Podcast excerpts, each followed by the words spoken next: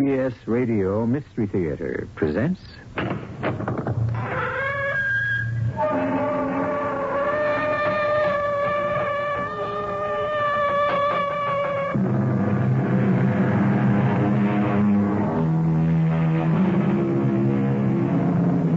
Come in.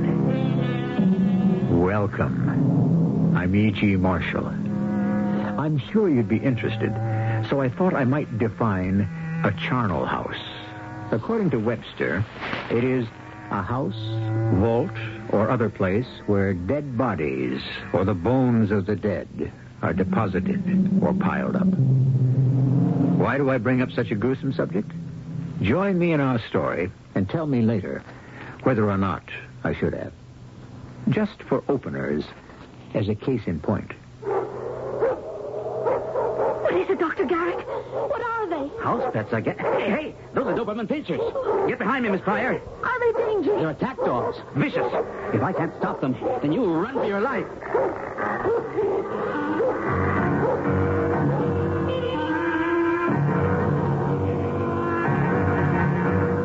Our mystery drama, The Charnel House, was written especially for the Mystery Theater by Ian Martin and stars Roberta Maxwell. I'll be back shortly with Act One.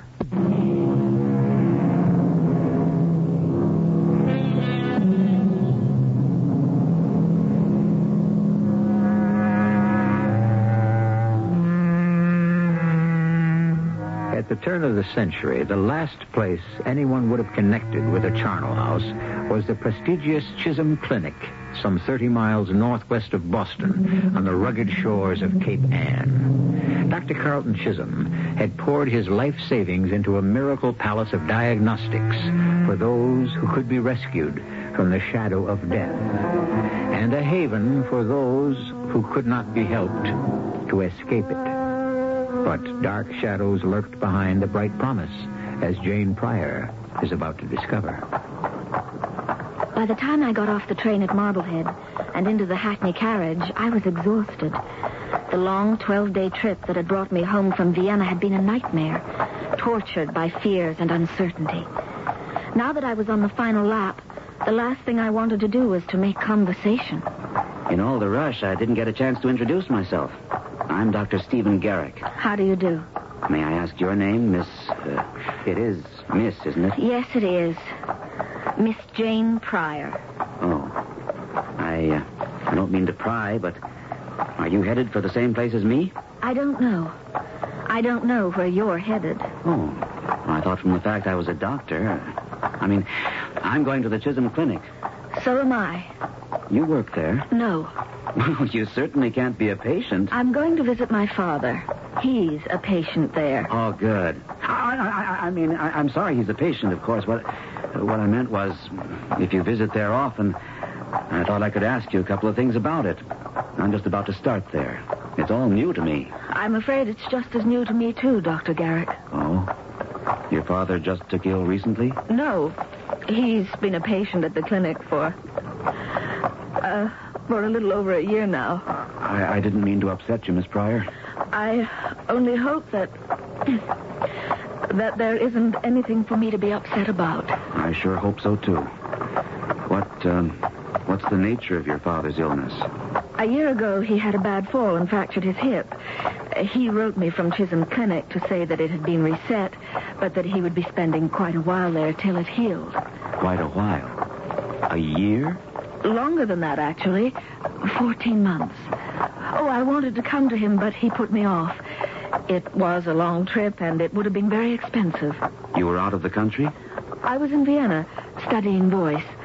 I was to be there two years. I see. Your father is an older man? Oh, no, he's quite young, really. I mean, I, I don't know exactly how old he is, but somewhere in his late 40s. We exchanged letters every week at first, and he seemed to be coming along quite well. Then there was some sort of setback, and apparently they had to operate again. But he was very cheerful about it and insisted that I must not come home. There was nothing I could do anyway. Mm, Certainly, with the reputation that Chisholm Clinic has, he was under the best of care. I knew that. And also, Dr. Chisholm was an old friend of the family, practically an uncle of mine. So I didn't worry that much till about three months ago. Oh, what happened then? All of a sudden, my father's letters just stopped coming. But you kept writing to him? More often. The last two letters I even sent directly to Dr. Chisholm. Were your letters returned to you? No. Even the ones I sent to our house in Boston. Well, it's a big ocean, and mail does go astray. I'm sure there must be some simple explanation. I'm sure there must be. Anyway, I'm being a fool since I'll find out very shortly now. I, uh, I wish to help you any way I can. You already have. Now that's enough about me. Tell me about yourself. You're quite young for a doctor, aren't you? it's the way you get to be when you're just fresh out of med school. Will this be your first job? Sure will. And not a moment too soon. What do you mean? Well, I more or less had to put myself through medical school, so it had to be a small one. And you don't waltz into good internships that easy if you're not from one of the bigger schools. In fact, I just about given up hope when this fell open. I mean, the Chisholm Clinic. That's really hitting the jackpot. I congratulate you. Yes. What a piece of luck. You say the job fell open. How did that happen? Now, that's the part that's not so good. The guy they had was in his second year. He was carrying around a virulent culture in a test tube, and somehow it slipped. And in trying to catch it, he cut his hand and got it infected. Is he very ill? Not anymore. He got blood poisoning through his whole system and died of it two days ago.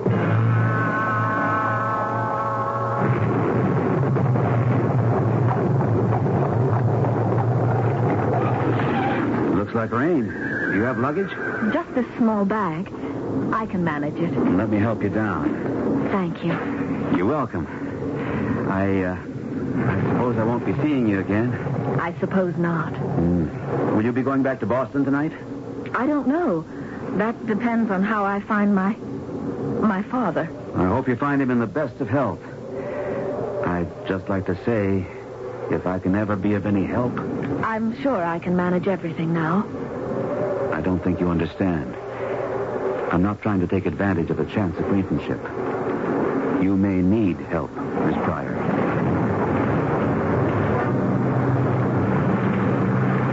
I had scarcely reached the cover of the portico before the rain came. Since I was sheltered, I hesitated before ringing the bell. Strange way Dr. Stephen Garrick had said that I might need help, emphasizing the word need, had caught my ear. I had the uneasy feeling that had haunted me all the way from Europe, that something was very wrong.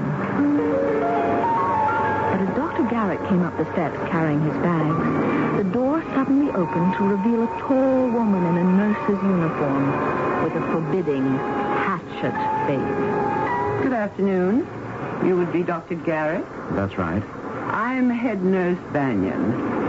Uh, we were expecting you, but couldn't spare anyone to meet you at the station. Uh, come in. Thank you, Nurse Banyan.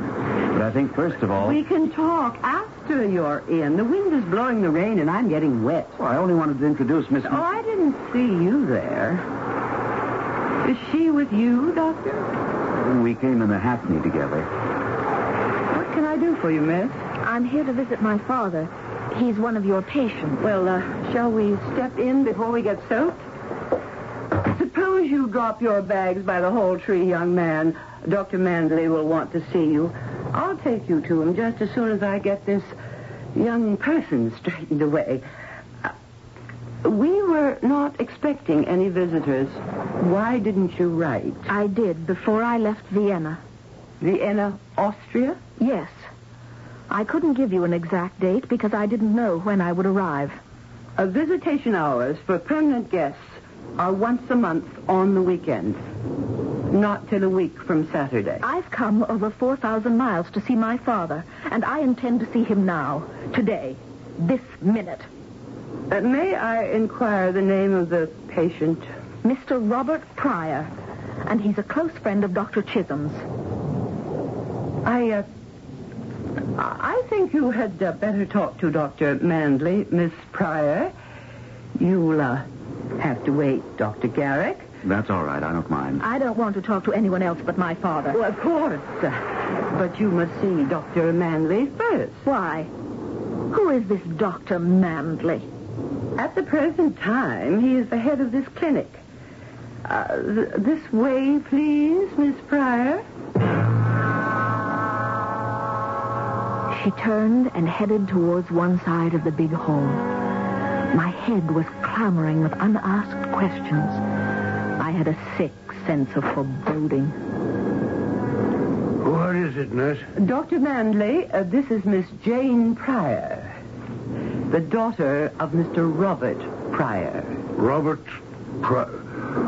Oh, my dear Miss Pryor. Yes, come in, come in. Won't you please sit down? Dr. Manley, I want to know what's going on here. I'm not a fool. Obviously, there's something very, very wrong. It's father, isn't it?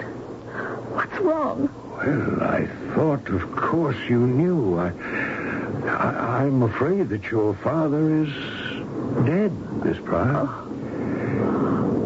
When did it happen? Uh, about two weeks ago. Oh, no. Oh, father. Uh, uh, close the door, nurse, and fetch some brandy in the decanter. Uh, now, Miss Pryor, you must try to relax. I know what a terrible shock this must have been. All the pent-up emotions of the last 12 days. The agonizing frustrations of what had seemed like an endless journey. The strain of trying to turn away from the terrible presentiment that my father might be dead hit me. I felt the room spin, and I must have fainted for a while. When I came to, I was saying, Why didn't someone write and tell me? But we did, my dear. Apparently, our letter must have reached Vienna after you left. But, but how could he die? I mean, just of a broken hip. Your father had a great deal more than that's the matter with him. You mean the other operations? I mean the cause of them. Something we were not able to arrest. I don't understand. Your father had osteomyelitis, my dear. What's that? A disease of the bone and the bone marrow. The disease has a normally slow growth, but in your father's case, the deterioration was very rapid. Oh, I assure you he had every care, everything that money could buy. Even after the money ran out, the clinic provided the same lavish care for him, but, well, to no avail. The, the money ran out? The cost of medical care can be astronomical. But then, what is more precious than life, if it can be saved? But if there's no money left, what am I going to do? I thought, I, I mean, you were off in Europe, and your father was not exactly a rich man. We, we thought you were independently wealthy. I had to beg, borrow, and steal to get myself home. I have less than two dollars in the whole world. I don't know what. Oh yes, yes, I, I do know what. I want to see Doctor Chisholm. Well, I'm afraid that won't be possible. Perhaps we could uh, put up Miss Pryor for the night, Dr. Manley, and tomorrow she could talk to Dr. Chisholm. Yes, yes, yes. That's that's an excellent idea, Nurse Banyan. And I shall prescribe a sedative for her so that she may have a good long rest the one she needs. Miss Pryor, I won't take no for an answer. You must be our guest. I had this dreadful urge to run. Run from someone who seemed only trying to be kind. In any case, where was there to run to?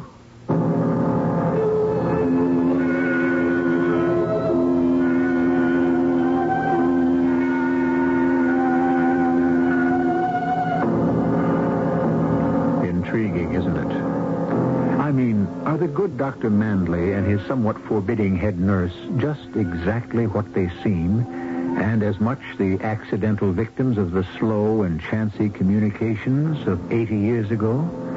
Or is this, as Jane somehow senses, a case of step into my parlor, said the spider to the fly? I shall return shortly with Act Two.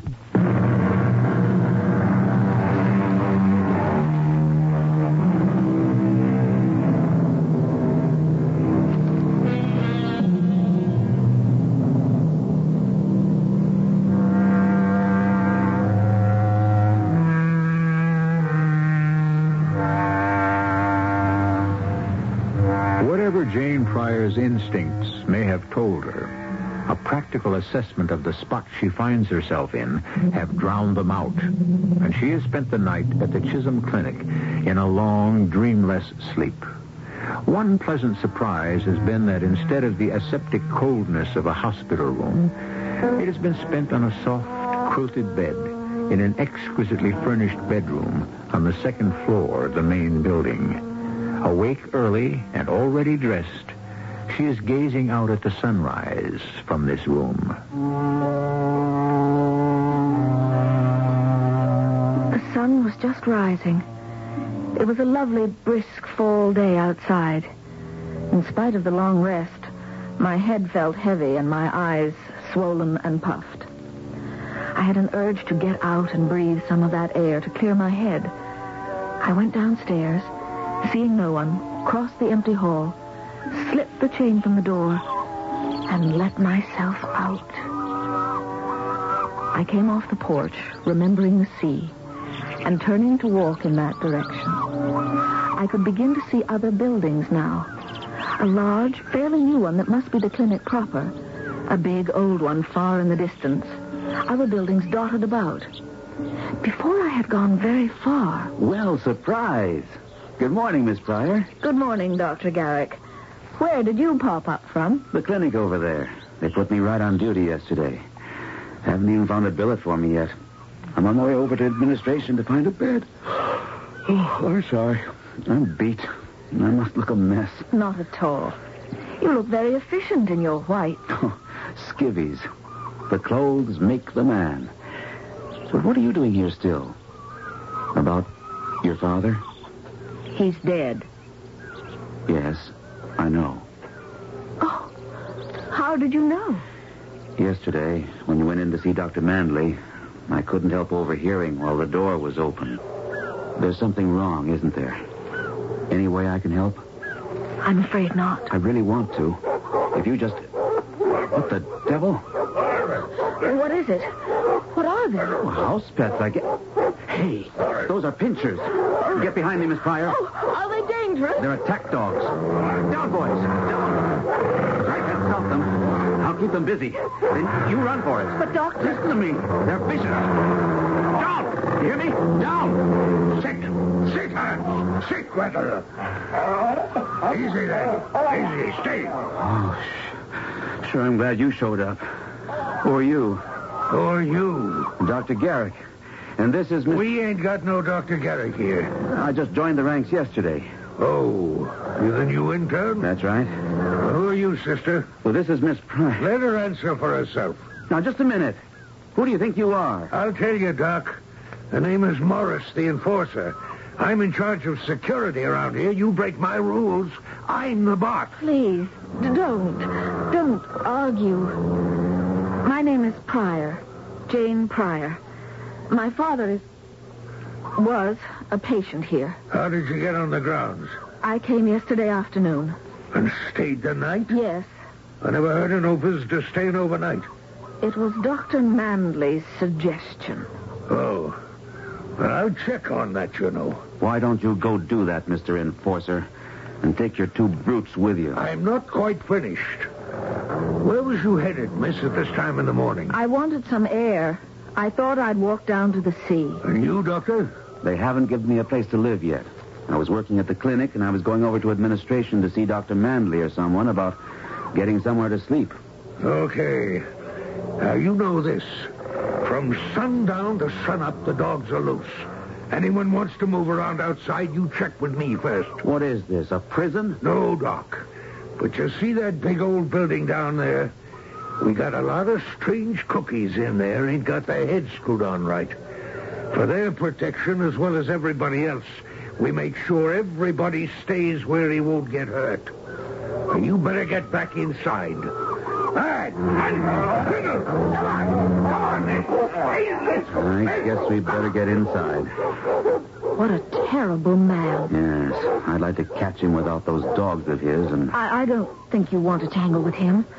He looks awfully powerful. mm, like a bouncer or an ex-pug. I can't understand Uncle Dr. Chisholm having a man like that in his employ. I think I'll speak to him about it when I see him. Uh-oh. What is it? We have a reception committee. Dragon Lady, Nurse Banyan. I suppose she's looking for me. Will I see you again? I don't expect so. My father is dead, and I've found out I have no money. I don't know where I'm going to be. Banyan peremptorily told Dr. Garrick she would show him to his room, and that Dr. Mandley was waiting to see me. In his study, I found him in operating whites, and in a rather strange mood. First of all, let me apologize for the earliness of the hour, but I shall be in surgery all morning. I, uh, I didn't know that you knew Dr. Chisholm so closely. Well, I. I don't anymore. I haven't seen him since I was 10 or 11. I see.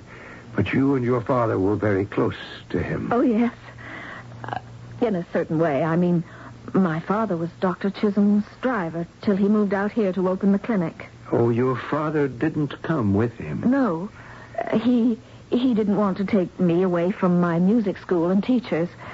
So the doctor helped him get his own carriage and hackney service. That's how he was able to afford to send me to Europe. Well, I had no idea he was a special friend of Dr. Chisholm's. He was visiting the doctor out here when he broke his hip. Didn't you know that? Uh, why, no. I, I wasn't on his case. I'm surprised that Dr. Chisholm in all that time never mentioned it. Yes. Well, as a matter of fact, there's one reason I wanted to see you. First of all, let me say that Dr. Chisholm is deeply grieved, deeply, at your tragic loss. He wants me to convey to you that you must make your home here until, well, until you can make whatever other arrangements you decide. Well, I can't. I I can't take charity like that. Well, I tell you what, if it'll make you feel better, you can help us here. Uh, we're always short-handed. We can make you a nurse's aide. I don't really know anything about hospitals. Oh, Banyan will take you in hand, teach you all you need to know. I must tell you, this will make Dr. Chisholm very happy. And I want to make it quite clear this was his desire. Yes, but well, if I'm going to see him myself, why do you have to tell me all this, Dr. Mandley? My dear little girl, you say you haven't seen Dr. Chisholm in several years. Well, I'm afraid you must prepare yourself for quite a shock. He had a rather massive stroke just after your father uh, joined us. And his recovery has been distressingly slow. Distressingly slow.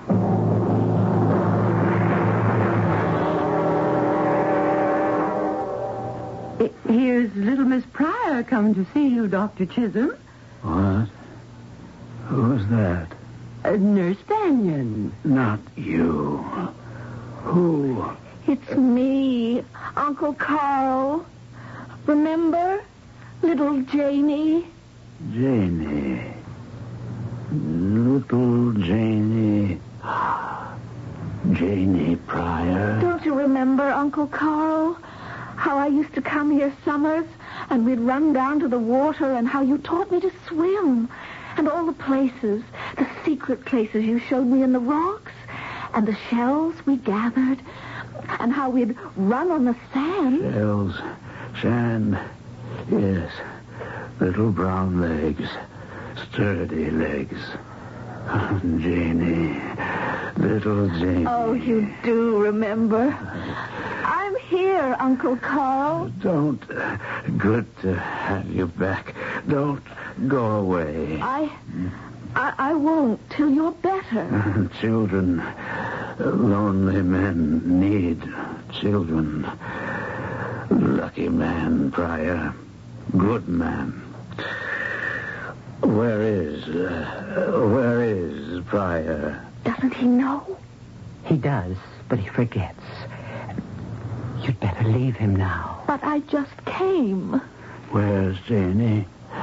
Little Janie. I'm here, Uncle Carl, here. But Janie's going to have to leave. It's time. You're doing him harm. Go. I've got to sedate him. Janie. I. I have to go now, Uncle Carl. Don't go away. Don't leave. I promise. I won't leave. I'll stay for as long as you need me. So I stayed. A week passed, and I was kept so busy I had little chance to see Uncle Carl. There was another huge building I came to know, down by the sea, filled with human flotsam and jetsam. The elderly, the nearly senile, the lame and the crippled, the unwanted, deserted by their families. They needed help, too. And I tried to give it to them. As the days passed, I wondered that I hadn't run into Dr. Garrick. And then, one day as I was wheeling a new arrival to her room, Well, it's a small world. Dr. Garrick, fancy meeting you here. No accident. I was looking for you. I've got to talk to you. I, I can't right now. I. Oh, Dr. Garrick, I want you to meet one of our new guests. This is Mrs. Elizabeth Browning. Not Mr. Robert Browning's wife, the poetess, although heaven knows I'm old enough. Pleasure to meet you, Mrs. Browning. I find you as ageless as the first one. Oh, my, such a nice bedside manner. Don't waste it on me. Save it for the young lady. Oh, But she's not my young lady. Ah, yes, but keep trying. Go talk to him, Miss Pryor. He has something he wants to say to you. I can't leave you alone. Oh, of course you can, my dear. I can wheel this chair myself into my own room. As for being alone, it's a condition of the old. One gets quite used to it. Nice to have met you, Dr. Garrick. We'll meet again, I hope. I don't want to leave that sweet old lady alone. What is it you want, Doctor? I, I've got to talk to you, All right. but not here. I. Oh Lord, here comes the dragon. Now I've got to fade. I'll find some place where we can talk in private. What about? I can't tell you here. Just this one thing, if we don't get a chance soon. Get out. Get out of this place, I beg you, before it's too late.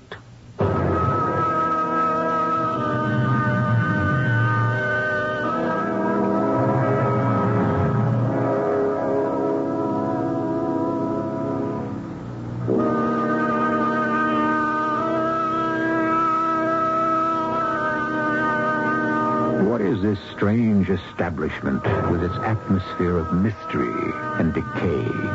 This land of the lost, of the abandoned, the mutilated, and the insane. I shall return shortly with Act Three.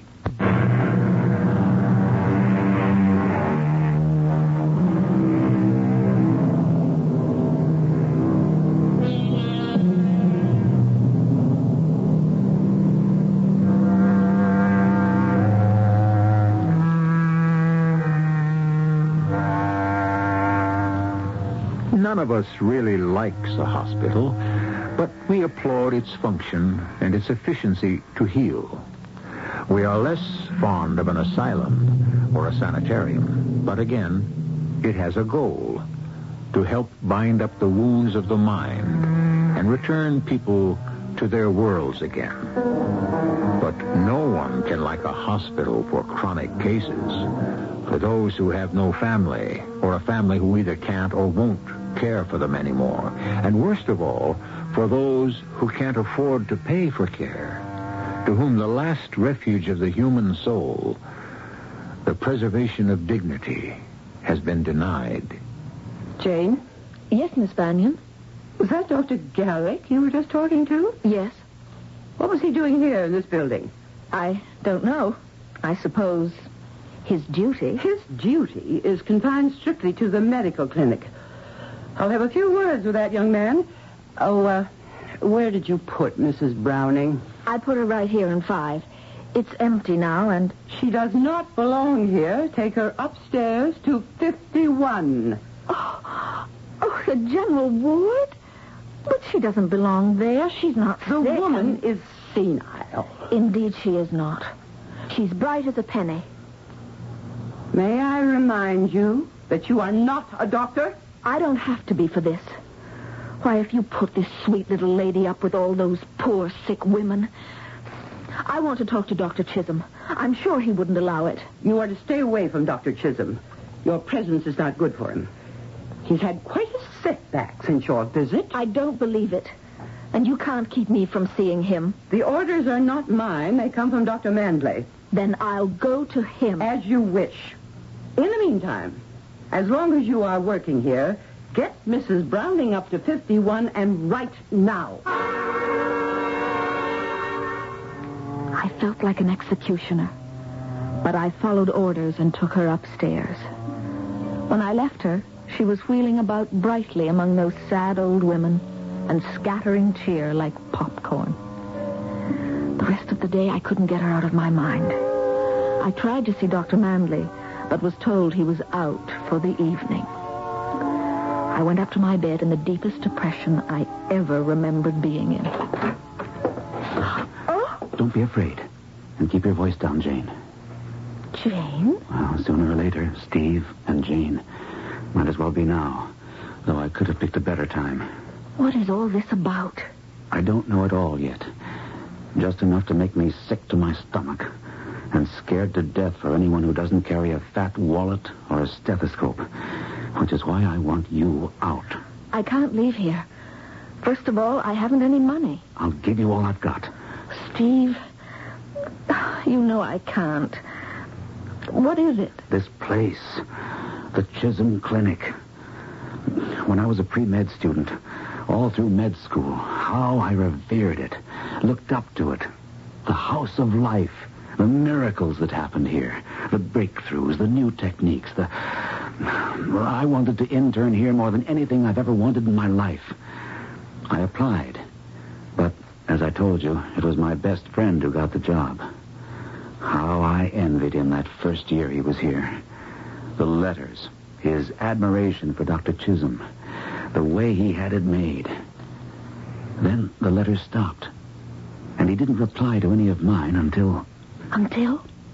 he smuggled a letter out to me. I won't go into most of it. I'll just quote a couple of sentences that are burned on my brain.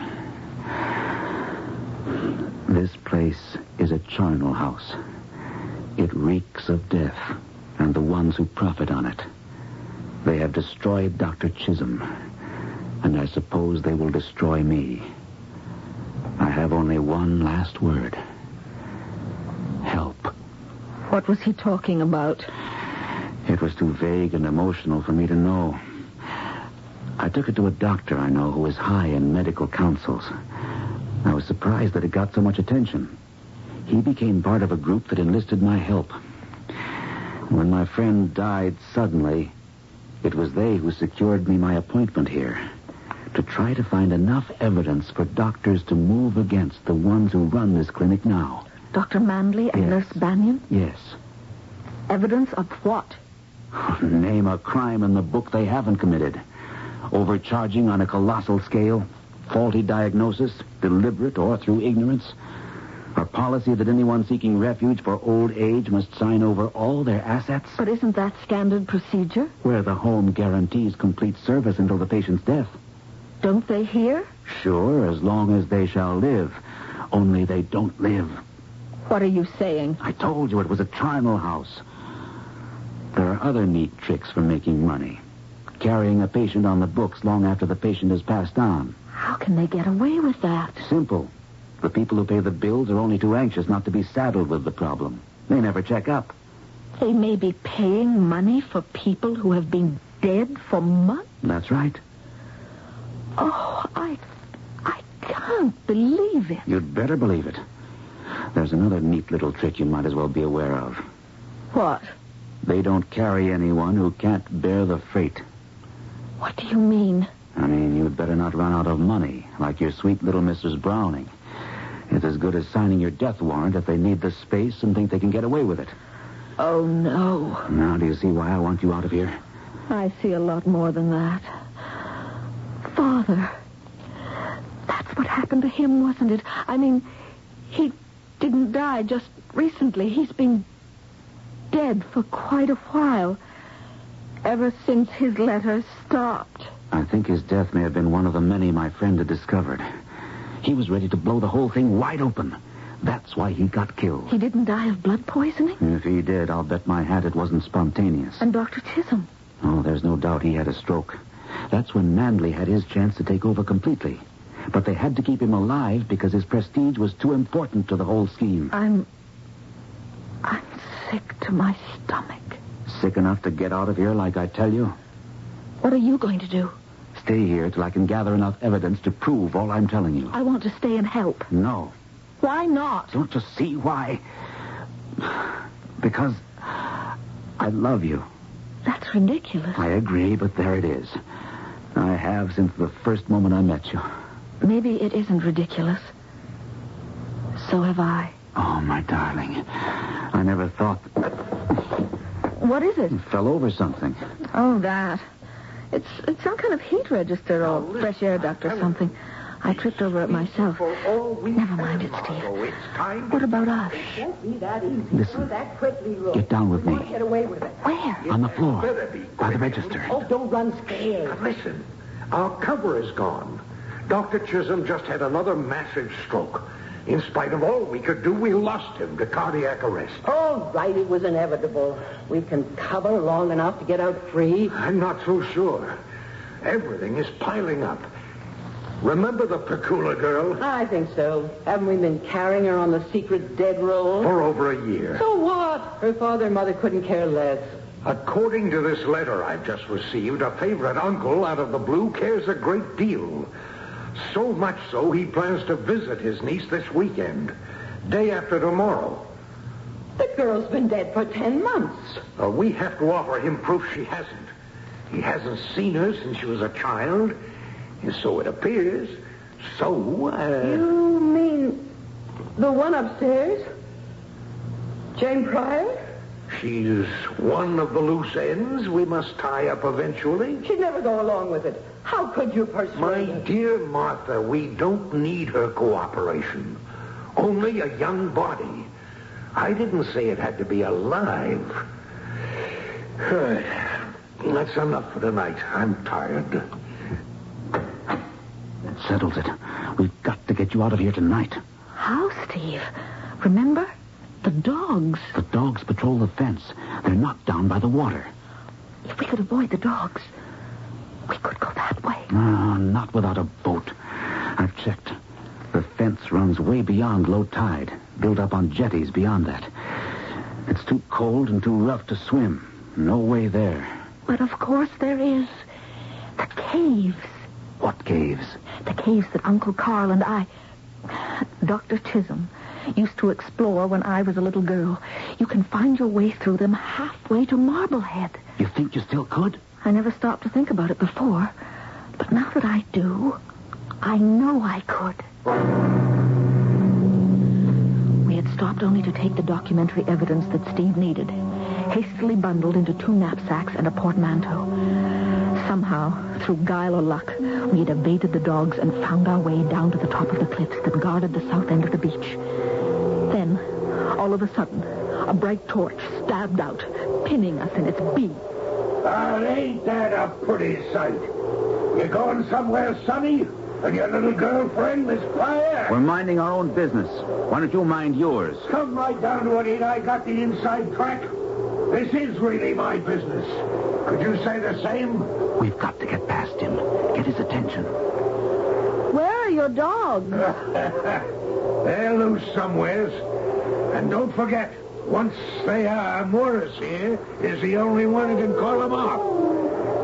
What the... It looks as though someone else is loose beside your dog. It's Too bad for them. If Why, you pipsqueak doctor.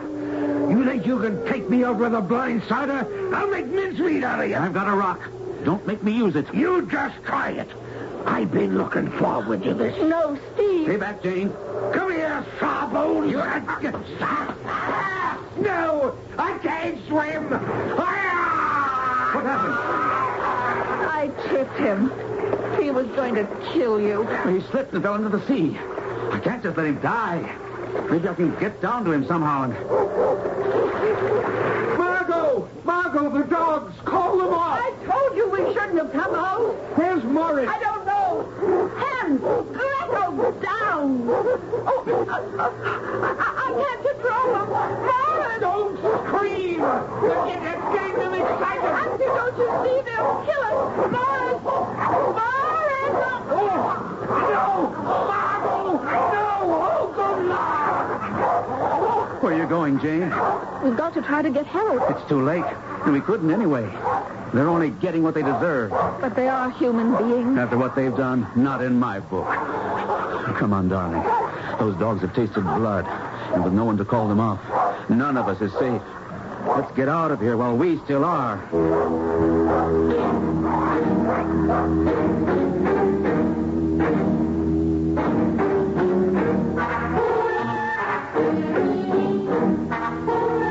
I suppose that Nurse Banyan must have checked my room and found me missing. Perhaps she was suspicious of Steve also. There's no way of knowing why they panicked and came out of the house after dark to expose themselves to the dogs. Probably they thought they were safe because Morris was there to call them off. Only Morris wasn't. He was already dead. And now, so were they.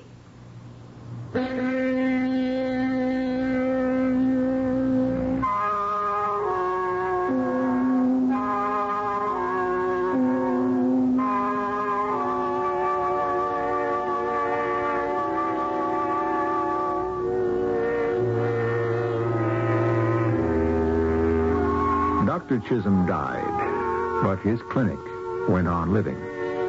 The same group of doctors who had arranged for Steve Garrick to investigate it took over. They planned to run it only until Dr. Garrick was ready and accredited to take over. They had as deep a faith in this young doctor as his wife, the former Jane Pryor, had. No two people were more wedded to the proposition that no one should be allowed to approach death without dignity. I'll be back shortly.